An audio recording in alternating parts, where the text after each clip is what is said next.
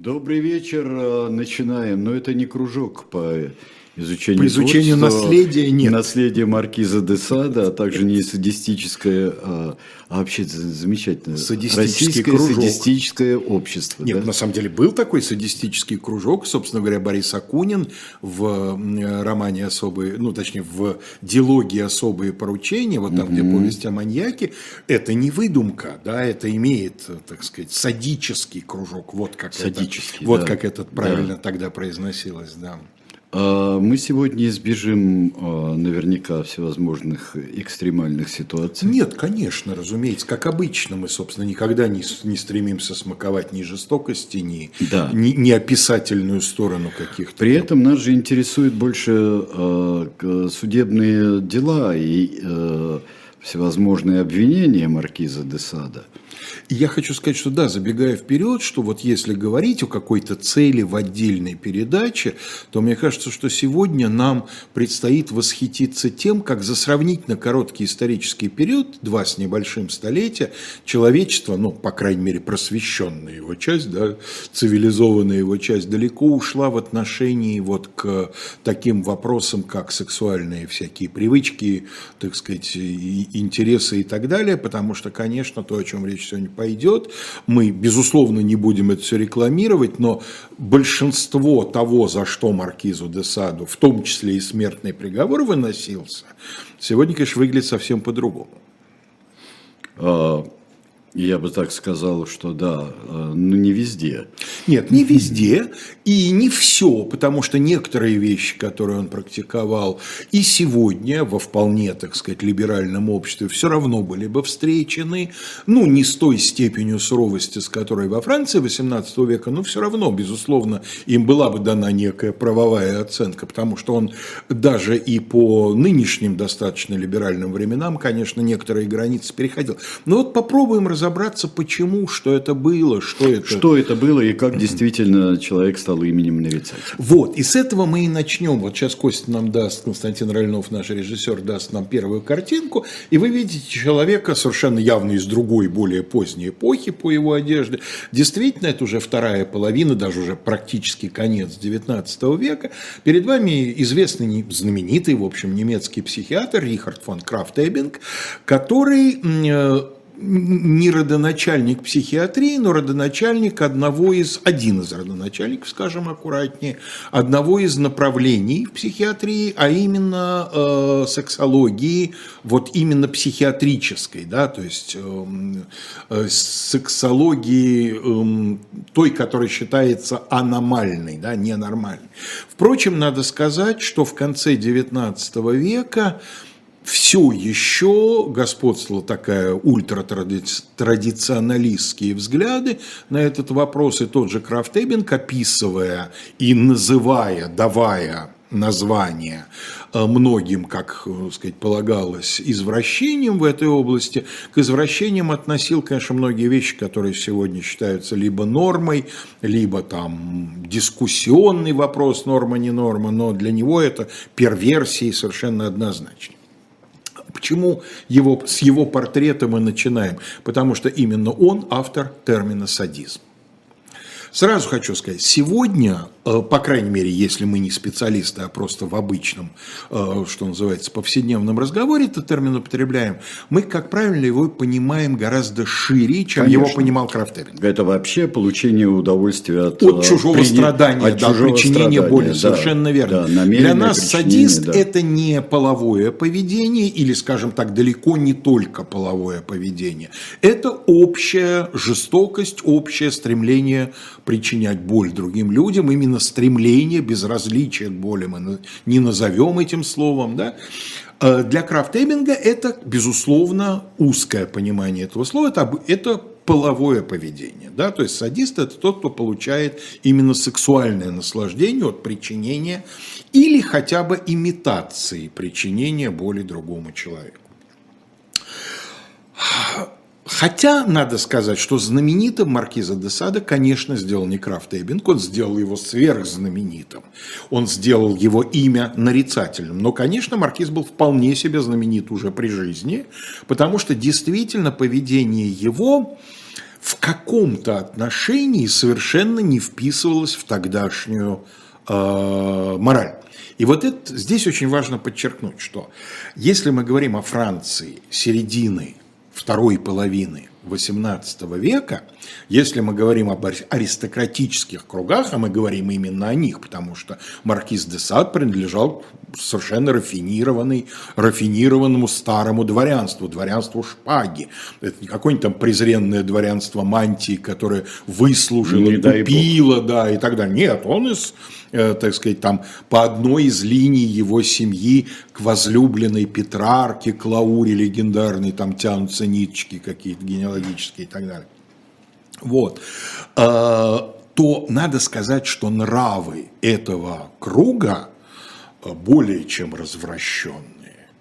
Людовик XV с его оленьим замком, охотничьим домиком так называемым, с его любовницами, мадам де Панпадур, да, сказать, ее преемницами, там, Дюбари, там, и так далее, и так далее, когда не только у королей, но и у любого маломальски уважающего себя аристократа наряду с женой есть абсолютно официальная метресса, которая там там, как принято в приличном обществе, с женой здоровается, вежливо беседует о театральных новинках и так далее. По крайней мере, так принято. Скандалить не принято. Но Пушкин не зря сказал их ребяческий разврат, говоря о 18 веке. Ну, Он такой э, выглядит каким-то таким. Выглядит, да, но ровно до тех пор, пока не начинаешь лезть в детали. И когда мы узнаем, что мадам Дюбари, эм, так сказать, э, распалившись, периодически начинала лично хлестать плеткой своих служанок, которые при ней выполняли многообразные функции служанок, то понимаешь, что не такой уж он ребяческий. Это вполне себе разврат но при этом общественная мораль категория, это как, как с викторианской Англией. Э, можно сказать, вспомнить тот же самый замечательный роман э, «Женщина французского лейтенанта» Джона Фаулс, где прекрасно описан во второй части романа вот этот лондонский разврат на каждом углу дом терпимости, на какие хочешь вкусы, хочешь тебе мальчики, хочешь тебе девочки, хочешь тебе старушки, хочешь тебе что угодно, да, но при этом максимальная чопорность, но при этом слово, так сказать, неосторожного на эту тему не напиши, но при этом вообще тема э, интимных отношений не может обсуждаться в приличном обществе. Вот такого рода лицемерие э, характерно для французского XVIII века, вот и для этих аристократических кругов. Почему же Десад, который ну, почти ничего не делал сверх вот этой вот условно, так скажем, нормы, превратился еще при жизни вот в такого вот черного, э, так сказать, кабеля, которого не отмоешь до бела? Потому что он это делал фантастически демонстративно вот полное ощущение, и по сей день его биографы спорят, в какой степени это действительно врожденная, может быть, болезненная какая-то вот такая вот... Неодолимая, неодолимая, страсть. да, любострасть. А как... Это поза. Да? Mm-hmm. А вот дело в том, что э, Маркиз де Саджа литератор, да, и философ его и так тоже называют. И вот в какой степени э, эта философия крайнего либертизма, то есть отстаивающая ту точку зрения, что человека вообще ничего не должно сдерживать, что все общественные нормы, это искусственно выдуманные оковы, а что человек должен быть свободен во всех своих проявлениях. Вот тут сказать трудно, тут, так сказать, я никаких выводов собственных предложить не готов. А начиналось ведь все Кость, дайте нам, пожалуйста, следующую картинку, там будет милая супружеская чета, вот, видно по всему, что люди приличные, уважаемые, да, Значит, наш герой, которого полностью звали Донасьен Альфонс Франсуа де Сад, родился в июне 1740 года в замке Конде, потому что его матушка была одной из фрейлин принцессы Конде в Париже. Отец его, э, Жан-Батист Жозеф Франсуа э, граф де Сад, вы видите его слева, матушка, соответственно, э, с Рава, Мария Леонор де Майе Брезе де Карман. Вот так вот, так сказать, такое вот у нее имя отчество. Вот. эм, Значит, действительно старое старинное дворянство. Более того, э, Немножко такое вот существует загадочное расхождение, в том числе в документах, в документах той эпохи, по поводу его аристократического титула. Потому что в некоторых документах, в том числе судебных, нашего героя называют маркизом де Садом, а в некоторых графом де Садом. Дедушка его маркиз. Он первый, кто получил маркиза, потому что маркиза выше графа. Да? Да. Маркиз между графом и герцогом. А вот отец опять граф. Ну, конечно, при живом дедушке. Нормально. При живом, да, но дело в том, что отец и после смерти своего отца, по крайней мере, про отца нигде не встречается его титулование маркизом. Не знаю, я совершенно не специалист в, Ну, вот надо посмотреть, кто в этих когда вопросах. умер, кто когда там что сделал. Так или иначе, нашего героя обычно все-таки сегодня принято именовать маркизом де Садом, хотя, еще раз говорю, в документах э, его э, времени э, встречается и то, и другое. Значит, у матушки были большие планы на э, сына, и имея в виду ее придворное положение при дворе принцев Канде, э, она очень рассчитывала, что и он в свое время сделает придворную карьеру благо- благодаря близости к этому семейству, и поскольку он был ровесником одного из принцев Канде, его назначили в потешные ребятки, это называлось у Петра нашего Алексеевича. Его назначили товарищем детских игр принца Канде. Получилось очень нехорошо. Потому что не- необузданный темперамент нашего героя проявился уже в детских играх, и он в какой-то там ситуации, им лет по 6 или по 7 было всего, да, все, он принцу очень серьезно навалял после чего был от двора, так сказать, отстранен, отдан в иезуитский колледж, который тогда, в том числе, в частности, выполнял функции нынешних кадетских классов, а то и Суворовского училища. То есть известно было, что иезуиты не только воспитатели глубокие, но и строгие. Да. Поэтому если, Не забалуешь. Да, если у мальчика были проблемы с дисциплинкой, то его, соответственно, один из способов решения этих проблем отдать его отцам иезуитам. Он э, закончил колледж, э, он э, закончил военное училище и выпустился младшим офицером э, сначала пехотного полка, но рассчитывая, разумеется, поскольку кавалерия гораздо более благородный род войск, рассчитывая со временем перейти в кавалерию, ну, то, что его выпустили при его происхождении пехотным офицером, свидетельствует о том, что учился он, видимо, не очень хорошо. Или, опять же, с дисциплиной были какие-то проблемки, да? Потому что это означает, что он выпустился в нижней половине выпускного рейтинга. Иначе при его титуле он, конечно, мог бы выбрать э, службу в кавалерии. Но э, он выпустился прямо в первый год Семилетней войны.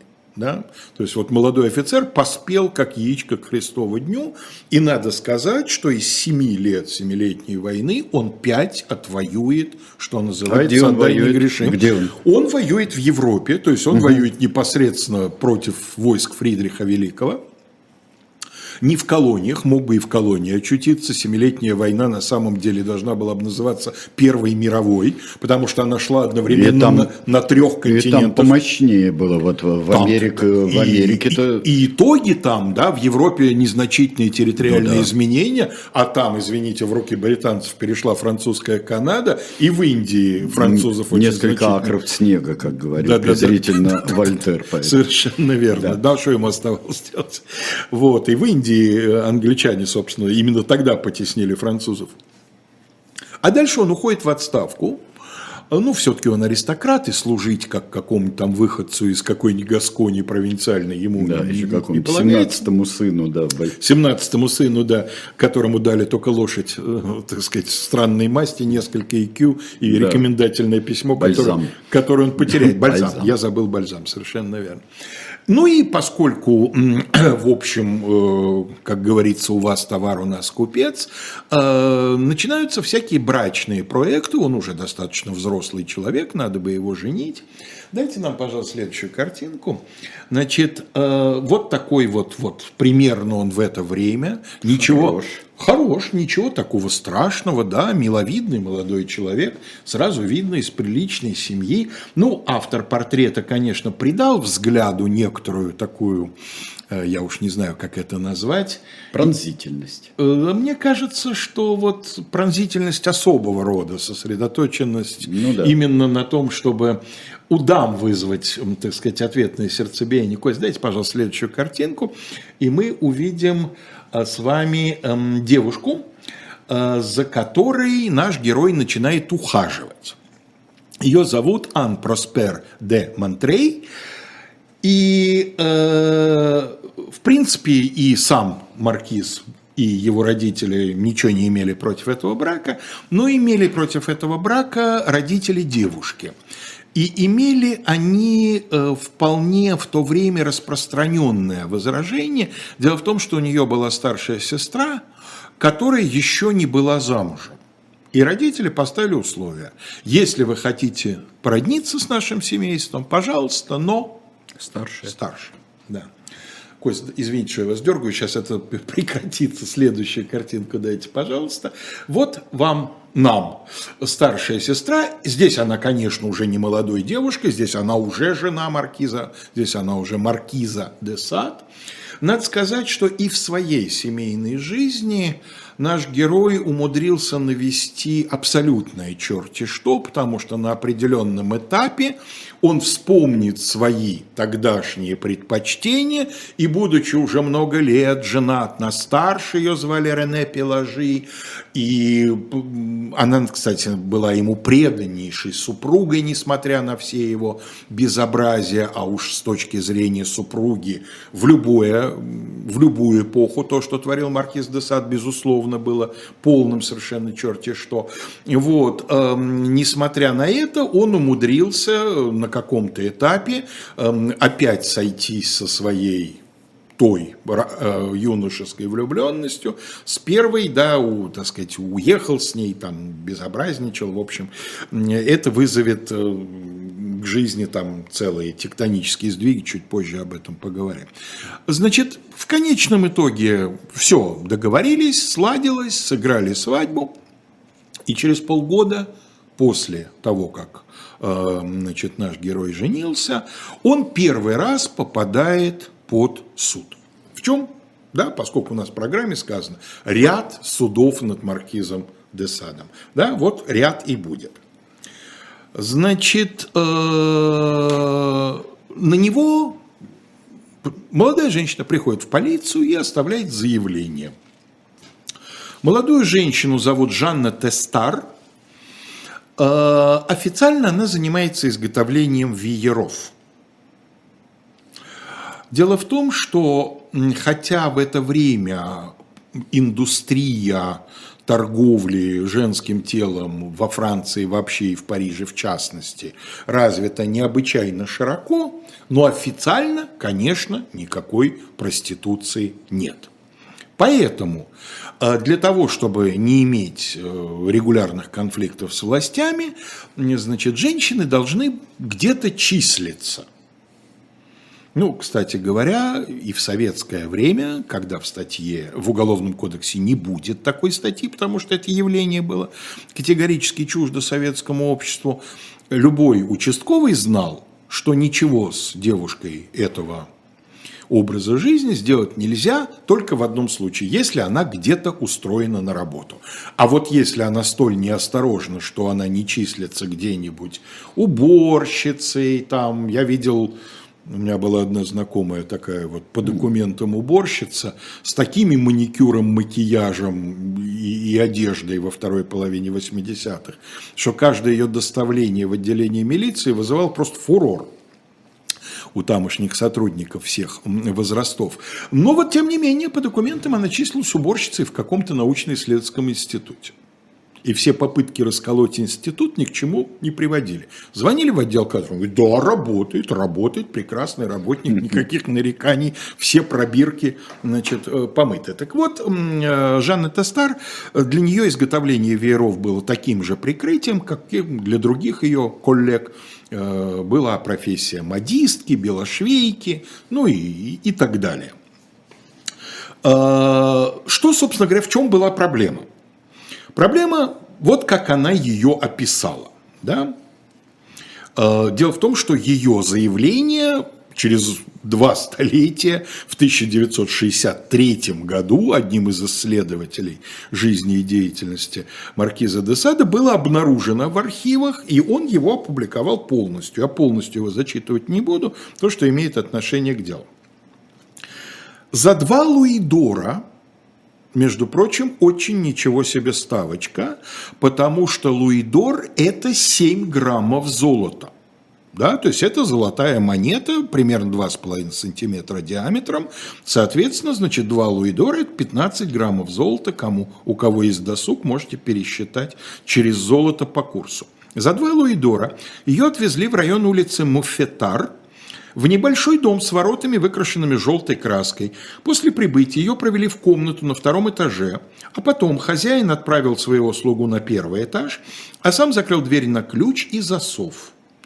Он спросил ее, вот дальше ни, никогда не угадаете, э, о чем он ей задал первый вопрос. Первый вопрос был, верит ли она в Бога, в Иисуса Христа и в Деву Марию?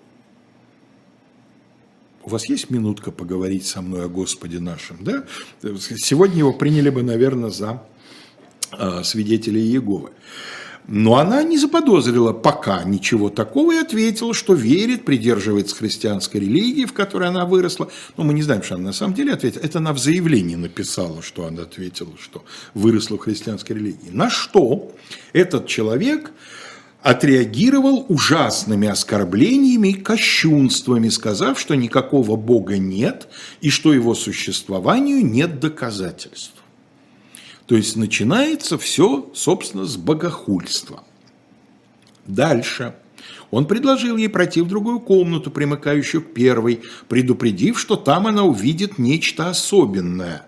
На что она ответила, что беременна и очень боится увидеть что-то, что способно ее напугать. Значит, э, явно совершенно ну, нелогичная фраза, да, он ей обещает, что что-то особенное, она тут же заявляет, что беременна. Понятно, что между строк, да, мы понимаем, что на самом деле еще до того, как она села к нему в карету, э, он с ней договорился об услугах совершенно определенного свойства. Ну, вряд ли он сразу ей начал излагать mm-hmm. подробности своих э, пристрастий и фантазий, но он ее э, именно не в качестве мастерицы по веерам привез к себе домой. Да, то есть она прекрасно понимала, что ей два луидора заплатили за услуги сексуального характера. Но тут она, видимо, начала понимать, что клиент ей достался не совсем, скажем так, стандартный. Да? И поэтому, собственно, когда он ей сказал, что покажет что-то необычное, она тут же заявила, что беременна. То есть понятно, что она таким образом пытается оборонить mm-hmm. себя от каких-то там особенно, особенно диких фантазий. Войдя туда, она была поражена, с удивлением увидев четыре пучка розок, пять молотов разной формы, висевших на стене, где также висели три распятия слоновой кости, два эстампа с изображением Христа, эстампы с Голгофой и Пресвятой Девой, а также множество рисунков и гравюр, изображающих обнаженных людей в самых непристойных позах то есть порнография. Он стал показывать ей все это и говорить, что она должна отхлестать его многохвостной плеткой, потом он отхлещет ее плеткой. Она не согласилась и так далее. Ну, немножко потом, потомим наших зрителей, да. да, у нас середина часа, это значит время для рекламы.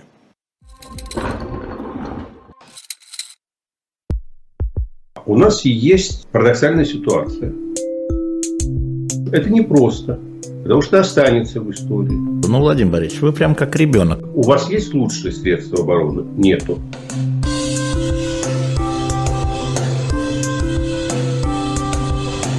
Мы же не живем в России просто так. У нас всегда должна быть какая-то миссия, ради которой можно сдохнуть. Это вообще вот кто доказал? Бжезинский. Мы продолжаем. А, только хотим вам сказать, что вышел номер. А, вышел наш а, новый номер. И, судя по всему, последний из номеров, который выйдет так открыто, в открытую, потому что, ну, наверное, с декабря придется запечатывать его, и 18+. Это не то, что мы собираемся какую-нибудь непристойность публиковать, а просто получается, что у нас Э, Дмитрий Быков э, э, иноагент. А там надо будет прятать это все, что не делают. Ну, мы лучше так спрячем называемые... обложку, чем спрячем Дмитрия Львовича, да, поэтому... Ну, естественно, естественно. Ну вот э, здесь э, «Очистим Россию надолго, Ленин». Это имеется в виду э, изгнание интеллектуальной элиты из России. Это философский пароход, так называемый, часть этого изгнания. А, и, как всегда, мы с нашей э, покорностью говорим, ну, спасибо, что не расстреляли, это здорово. Ну да, я хотел еще раз прорекламировать книгу, которую мы с Калоем уже представляли два часа назад, были о правах. Э, книжка не новая, она вышла несколько лет назад. Конан Дойль на стороне защиты. Здесь речь идет о участии Артура Конан Дойля в нескольких делах. Об одном отделе Оскара Слейтера мы угу. делали э, передачу года два назад, может быть, даже побольше вот, э, где рассказывается о том, как он эм, отстаивал справедливость, и в конечном итоге уж сразу скажу, ему удалось это дважды сделать, э, по отношению к людям, ложно обвиненным в уголовных преступлениях, то есть где сам Конан Дойль выступал в качестве Шерлока Холмса. И все это на shop.diletant.media. Вот. Ну а возвращаясь к деле Жанны Тестар, по ее собственным словам, ей да, он якобы угрожал ей шпагой, он якобы угрожал ей пистолетами, но ей удалось выкрутиться. Она сказала, да, он предлагал ей участвовать в оргии, причем одновременно и богохульственной, и омерзительной ей, как порядочной женщине. Вот. Э, и якобы она, значит, выкрутилась таким образом. Она ему сказала, что вот сегодня она себя плохо чувствует, никак не может, но в принципе его образ мысли ей, так сказать, приятен и интересен, поэтому, ежели он хочет, она будет его и наложницей, и помощницей в делах черной магии, и что вот завтра пожалуйста, так сказать, давайте завтра встретимся, можем вместе сходить в церковь, там получим обладки для причастия, вот эти вот, да, то, что называется у нас просфиры или просфоры, вот мы их потом можем с богохульственной целью использовать в нашей оргии, он прямо аж весь засветился, по ее словам. Иными словами, ей удалось отговориться, что сегодня никак, а вот завтра, пожалуйста, со всей душой все, что можно, и она с этим, собственно говоря, и пришла в полицию. Один из его э, биографов, э, Дональд Томас, значит, таким образом интерпретировал эм, вот это заявление, которое она в полицию принесет. В данном случае молодая женщина прониклась ощущением, что находится в запертой комнате наедине с опасным сумасшедшим, который на самом деле собирается проделать с ней все, о чем говорит. Он не шутил, когда говорил о желании выпороть его. Действительно, после выпороть ее, прошу mm-hmm. прощения. Действительно, после того, как сей человек все это с ней проделает, единственным способом для этого обезопасить себя останется заставить ее замолчать, и ей повезет, если она не найдет свой конец в сене с перерезанным горлом. То есть вот э, этот автор, э, Дональд Томас, он считает, что у женщины возникло ощущение, что она столкнулась просто с маньяком, и что... Э, ну, в общем, могло такое ощущение, Естественным конечно. Завершением их свидания будет то, что он просто-напросто от нее избавится, как от опасного свидетеля. Ну, э, в этом можно усомниться, потому что Жанна Тестар свое заявление забрала. Хм. И забрала Известно, почем это стоило маркизу де Саду и его семейству. Больше двух луидоров. Значительно больше двух луидоров.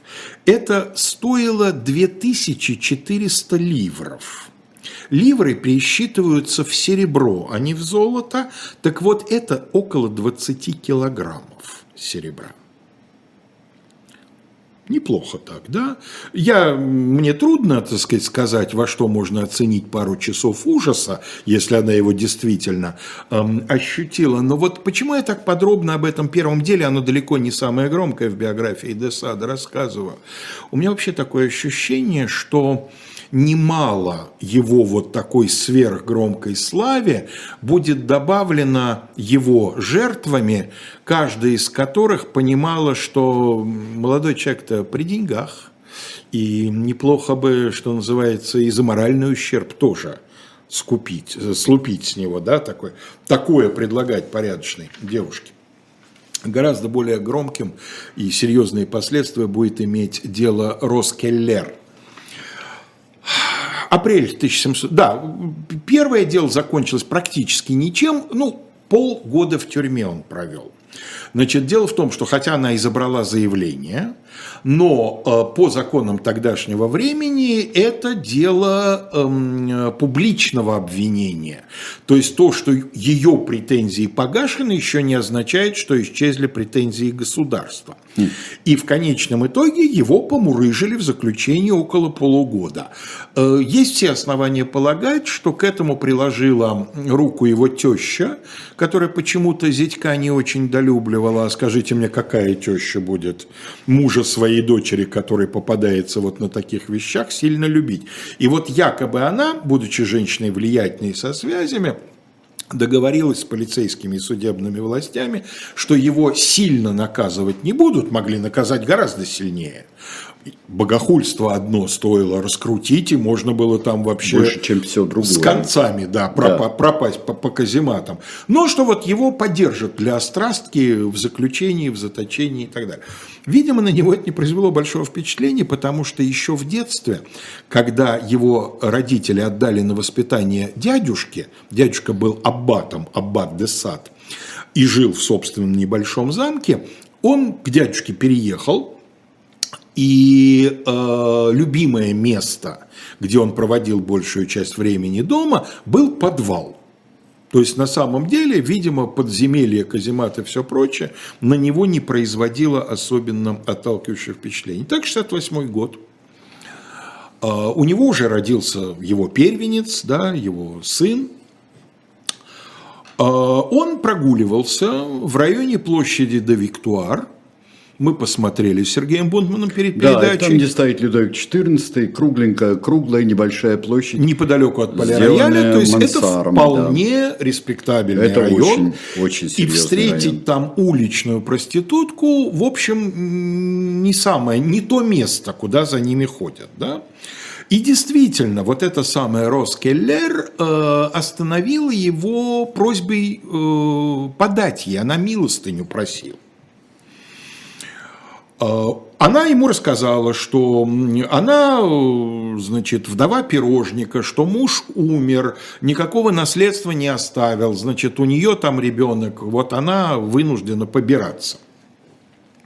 На что тут же глаз у молодого отца зажегся, и он предложил ей свое, скажем так, повышенное внимание. Дальше, опять-таки, в своих показаниях она будет эм, э, значит, всячески юлить. Думаю, что в окрестностях площади де Виктуар они обо всем более или менее договорились по крайней мере в общих чертах, было понятно, что она его интересует как женщина, а не как служанка.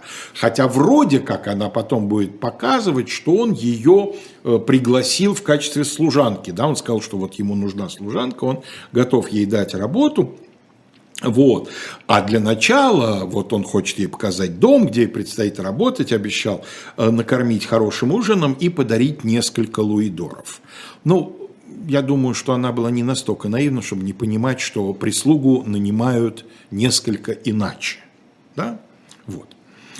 Э, это я к тому, что э, маркиз де Сад – практически не общался с женщинами из других кругов. Вот его биографы отмечают, что его не интересовала победа там над аристократкой, его не интересовало долгое ухаживание. Нет, все максимально практично. Да? Чем быстрее, тем лучше. Чем проще, чем лучше. За деньги, так за деньги. Не нужно этого никакого. Встал, сел, поклонился, да, конфеты, букеты. Несколько лойдоров, не угодно ли, мадемуазель, так сказать, отужинать со мной наедине. Все, не искал он никаких особенных дополнительных приключений. Ну а дальше, когда она приехала с ним в его фиакре в уединенный дом, думаю, что понимая, к чему дело клонится, он ей якобы предложил дилемму. Либо она выполняет его прихоти, либо он ее сейчас убьет и закопает в саду. После чего он ее несколько раз, по ее утверждениям, избил плетью. Ну, он ее, видимо, действительно избил, потому что при осмотре в полиции она предъявила следы. Не рубцы, синяки. То есть э, избиение было, ну, не скажем, скажем так, не, самым, э, не самой тяжелой степени, но тем не менее было. После чего он на некоторое время отлучился, заперев ее в комнате, она из простыней связала некое подобие каната, спустилась в сад, значит, сбежала, прибежала в полицию. А Маркиз де Сад э, не будет э, спорить с тем, что, собственно говоря, он девушку привез и собирался воспользоваться, скажем так, ее доверчивостью, но э, он категорически отрицал, что эм, она была не в курсе. То есть э, он утверждал, что с самого начала все было обговорено, да, и все было, э, значит, по взаимному согласию, никакого насилия. И я а прошу... Как же про... это обещание убить? Нет, тоже ничего ее слово против его слова. Mm-hmm. Да, он говорил, что нет, он ей не угрожал, что они обо всем полюбовно еще в Париже договорились. Я ошибся, я прошу прощения, вот эта фантастическая сумма в 20 килограммов серебра, это он от нее, от Роскеллер откупится. Это, это, а, это, это Роскеллер. Да, это Роскеллер. Там была какая-то значительно уже, значит, меньшая да. сумма, да. Но вот э, здесь уже разобраться, что, собственно говоря, э, кто, кто говорит правду, кто врет и так далее, трудно сказать. Но э, он утверждал, что он с самого начала сразу честно, значит, посвятил ее в свои намерения, она не возражала, она знала, что он, значит, хочет использовать плетку, никакого ножа не было, было, никакой угрозы не было. Более того, после завершения экзекуции он собственноручно смазал ее ссадины какой-то там мазью и так далее, и так далее. Ну, одним словом, э, вот в, отношении него была применена та воспитательная мера, которую я ошибочно отнес к первому эпизоду. Несколько месяцев он проведет в тюрьме. Сейчас Костя нам даст еще одну картиночку. Это не портрет, это гравюра 19 века, и автор гравюры в глаза, скорее всего, маркиза де Сада, даже изображение его не видел. Это тот образ, да, дьявольский, демонический, человека с безумным выражением, с отталкивающими чертами лица. Вот это уже легенда о маркизе, а не реальный маркиз. Ну, а самое нехорошее, самое громкое дело, которое, собственно говоря, и вызовет к жизни э, смертный приговор, начиналось следующим образом. 1972 год. Маркиз вместе с лакеем э, привез домой э, четырех девиц, они действительно молодые, совсем женщины, самые младшие 18 лет, старшие, по-моему, 21. Напомню, что совершеннолетие по тогдашним французским законам начиналось в 21. И то для женщины не всегда. Положение женщины определялось ее социальным статусом. Замужем одно дело, под отцовской властью другое дело. Да? Скорее всего, по совпадению, чем по закономерности, имена всех четырех начинались на М. Марианна Ложье, Марианна Лаверн, Маргарита Кост и Мариетта Барели. А, Никто эти... не написал исследования на эту тему. Ну, кстати, Я уверен, мысль, да, вот есть, будет да. свободное время, надо да, заняться, да. конечно. Значит, э, что касается их профессии, то тут все было просто. Никакими вдовами, значит, пирожников они не были. Девушки были из совершенно определенной профессиональной среды. Они прекрасно знали, что их приглашают для того, чтобы э, группой весело провести свое время. Но самое тяжелое обвинение будет заключаться в том, что помимо всяких прочих своих фантазий и чудачеств, которые сводились в основном все к тому же. На самом деле, вот говорит, вот Маркиз де Сад, там ужасы, ужасы. Ужасы, э, которых он искал и добивался, в основном сводились к двум пунктам. Э, к использованию плетки и канальному сексу. Вот, собственно говоря, все. Да? Не, не, не рисуйте, пусть ваше воображение не рисует какие-то там немыслимые орудия пыток, какие-то там невероятные, так сказать, процедуры и так далее. Достаточно, в общем, все, ну, не скажу банально, но распространено. Но самое главное, что в этот раз для того, чтобы, видимо, придать а, значит, эм, девушкам больше бодрости. Это мне напоминает замечательный рассказ из сборника «72 метра» Покровского, да, о флоте, mm-hmm. о том, как пьяный Мичман застрял в иллюминаторе подводной лодки он в Дребодан возвращался из увольнения, не хотел идти через, э, так сказать, эти самые, а вспомнил, что у него в калюте, а лодка стояла, естественно, у стенки, у, у, у причала. Он в калюте специально не, не стал запирать иллюминатор, и он решил, что он через иллюминатор, значит, пролез в каюту. Застрял, поскольку был пьян, заснул. Поскольку заснул, то отек. И к моменту, когда его надо было доставать, потому что уже генерал ехал с инспекцией, не по его поводу, разумеется, а просто с инспекцией, то вытащить его никаким образом было нельзя. Собрался консилиум, и то ли замполит, то ли кто-то в этом роде задумчиво сказал, а давайте ему зальем в зад скипидару. Мы ему скипидару зальем, он взбодрится и выскочит. На что присутствующий при этом судовой медик мрачно добавил и будет каркая летать над заливом.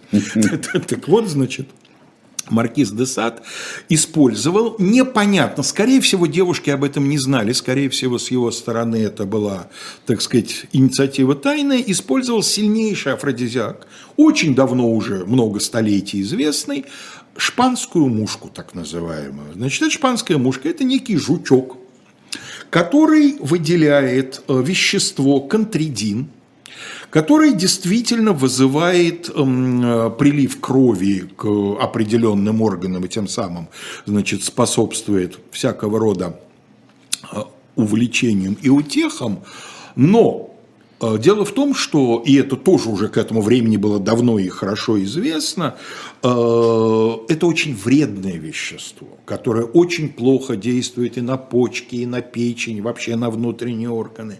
Поэтому всегда было известно, что надо чрезвычайно осторожно, уж если использовать, то чрезвычайно осторожно. И за это, эту шпанскую мушку, поскольку она обладала очень неприятным вкусом, ее обычно заделывали в конфеты, чтобы сахаром и прочими хоть как-то отбить это дело. Ну и э, вредоносное действие было настолько известно, что знаменитая энциклопедия Дидро и де Ламбера угу. ее классифицировала по разделу ядов. Значит, он накормил их, видимо, без их ведома этим самым делом. И через несколько дней сначала одна из них, а потом и три другие обратились в полицию с жалобой на него, что он их отравил что они испытывали сильнейшую рвоту, э, повышение температуры, резь в желудке, резь в желудке и другие симптомы отравления. Вот опять же, мы уже не разберемся. Шантаж – но они могли, вот действительно шпанская мушка могла, вызвать, могла вызвать такие симптомы, они могли отравиться, он мог переборщить, да, так сказать, желая. Я не думаю, что он хотел их отравить, он, скорее всего, хотел, чтобы они возбудились до последней крайности, да. Ну, кроме того, э, уж заявлять так заявлять, еще они заявили, что и он, и его лакей, эм, значит, э, э, помимо, разумеется, их воли, они девушки порядочные, э, прибегли к анальному сексу. Вот эти два обвинения, собственно говоря, и стали наиболее тяжелыми, потому что отравление есть покушение на убийство, это, понятно, смертная казнь, но дело в том, что в то время под садомией, оказывается, я этого не знал, понимался не вопрос одного пола или противоположных полов, а, собственно говоря, способ связи. Да? То есть, в принципе, мужчина с женщиной тоже можно, могло и воспринималось законом как акт садомии, и, соответственно, за это тоже следовало наказание вплоть до смертной казни. Причем я читал одно исследование, точнее отрывок одного исследования, где говорилось о том, что Эм, э, несмотря на то, что это было преступление, подлежащее смертной казни, у полиции был реестр людей, подозреваемых в подобных практиках, но за весь 18 век смертная казнь по этой статье была применена в отношении то ли четырех, то ли пяти человек, и все они были людьми из простонародья. То есть судебная практика была совершенно четкой. Да? То, что позволено Юпитеру, не позволено ну, понятно, да. Для статистики нужно кого-то наказать, вот наказали каких-то там простых людей, аристократия, которая тоже это все вполне было распространено, значит, она, как правило, не страдала. Ну, э, было возбуждено расследование, э, маркиз де Сад сбежал. Сбежал, хотя раньше таких вещей не делал, сейчас он сбежал, потому что он понимал, что обвинения э, значительно более серьезные, и суд это не остановило. Суд вынес заочный приговор – который был оглашен 3 сентября 1972 года.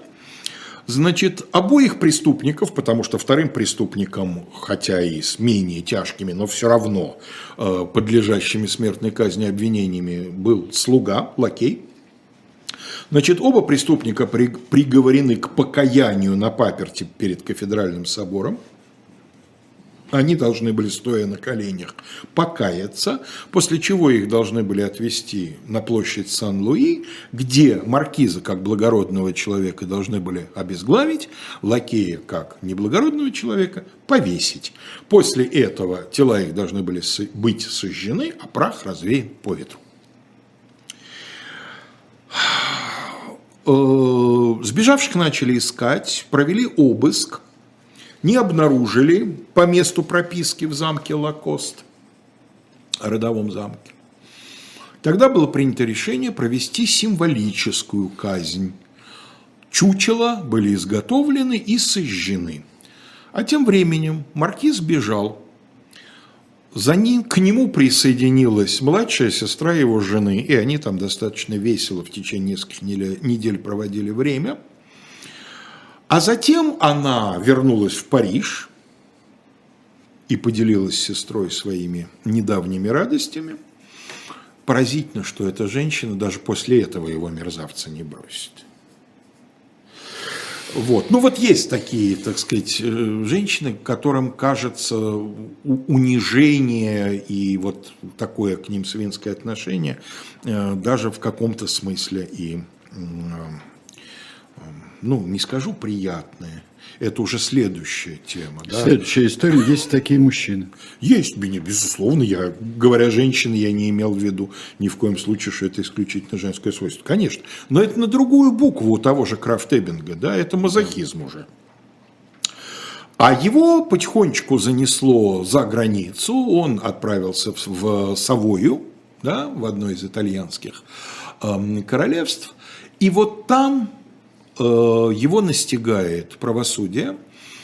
Э, акт был издан, э, значит, савойскими властями о его аресте и заключении в темницу, но известно, что об этом савойские власти попросили власти Франции, то есть в отношении него было издано «lettre de cachet», королевский приказ об аресте без суда на неопределенный срок, об аресте о заключении, разумеется.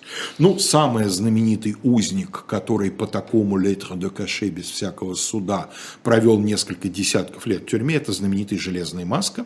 Ну да.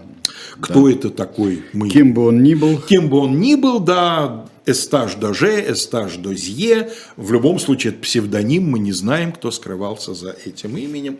Но вот эта практика чрезвычайно характерна для 18 века. Не Для 17 и 18 не да. случайно, что одно из первых требований только-только начинающейся Великой Французской революции было категорически запретить вот такого рода внесудебные приказы об аресте.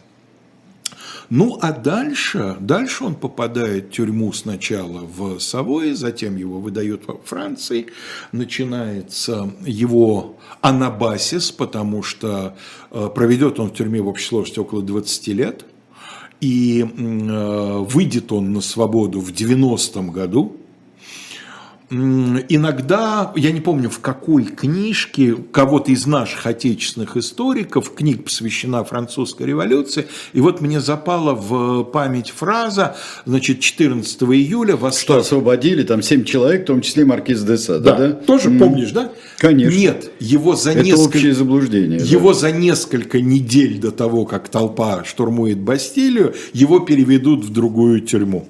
И он в результате еще лишний год, его могли освободить, конечно, задержись он на эти несколько недель, его бы тоже освободили вместе с этими несколькими семью или восемью, э, значит, заключенными, которые всего-то навсего их в Бастилии это было.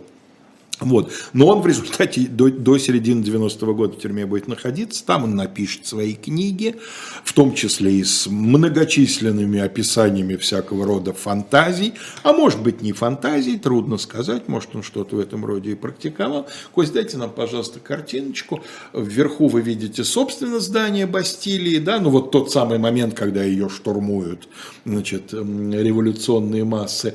А нижняя часть это, так сказать, в разрезе Да, знаменитые 8 башен. знаменитые восемь башен, да, он содержался э, на, в разное время на разных этажах этого самого замка. Вот. И э, в конечном итоге, в 90-м году, выйдя э, из тюрьмы, он проживет еще достаточно долгую жизнь, потому что он переживет, ну или скажем так, он умрет одновременно с империей, он умрет в, две- в 1814 году. Ну а с учетом того, что он 40, На 100 дней не воскреснет, да? дней не воскреснет. На 100 дней не воскреснет. Ну, а с учетом того, что он 40-го года рождения, это значит, что он Ну, проживет вполне длинную 74, 75, года- 74 да. года жизни. да. 74, конечно, я все здесь размышлял о книге, которую можно было написать «Я была тещей Десада». Вот это самое Ну да, замечательное. ну да. Ну, кстати, о книгах спасибо за напоминание. Ежели э, кого-то заинтересовала эта тема, и вы хотели бы, э, значит, узнать побольше, ну, о, о Десаде много достаточно специальной литературы написано, много всякой ерунды, ну, в виде не книг, а там интернет, всяких сайтов и так далее, естественно, чушь чудовищная. А я рекомендую вам э, для такого вот познавательного чтения нечто средневзвешенное. То есть эта книга написана, э, ну, так сказать, языком да, обычным, биографическим.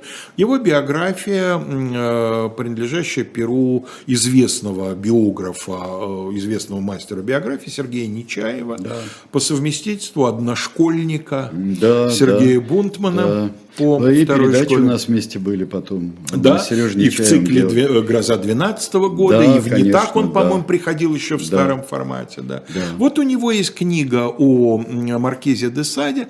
Маркиз де Сад, что-то там порока, да, слово порок там как-то присутствует. Вот, и э, я, так сказать, ей весьма пользовался при подготовке к этой передаче.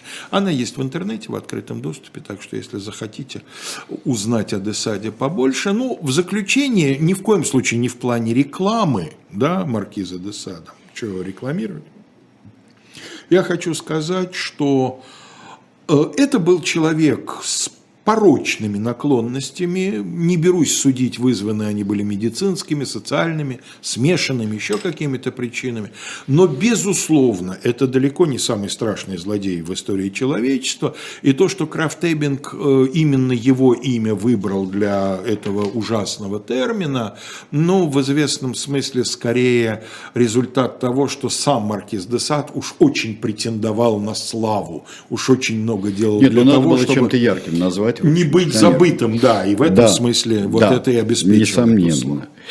Э, Вот. э, Теперь у нас вы слушали Антона Ореха в 17 часов э, как самого себя, как Так вы самого его послушайте в 19 А еще тоже. в 19 у него замечательный собеседник в особом мнении Максим Трудолюбов будет.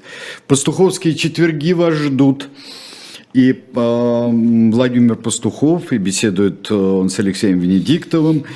И э, в 22 часа Дмитрий Быков, э, сначала программа «Один. Классические э, ответы на вопросы», а в уроке литературы будет Эдуард Багрецкий.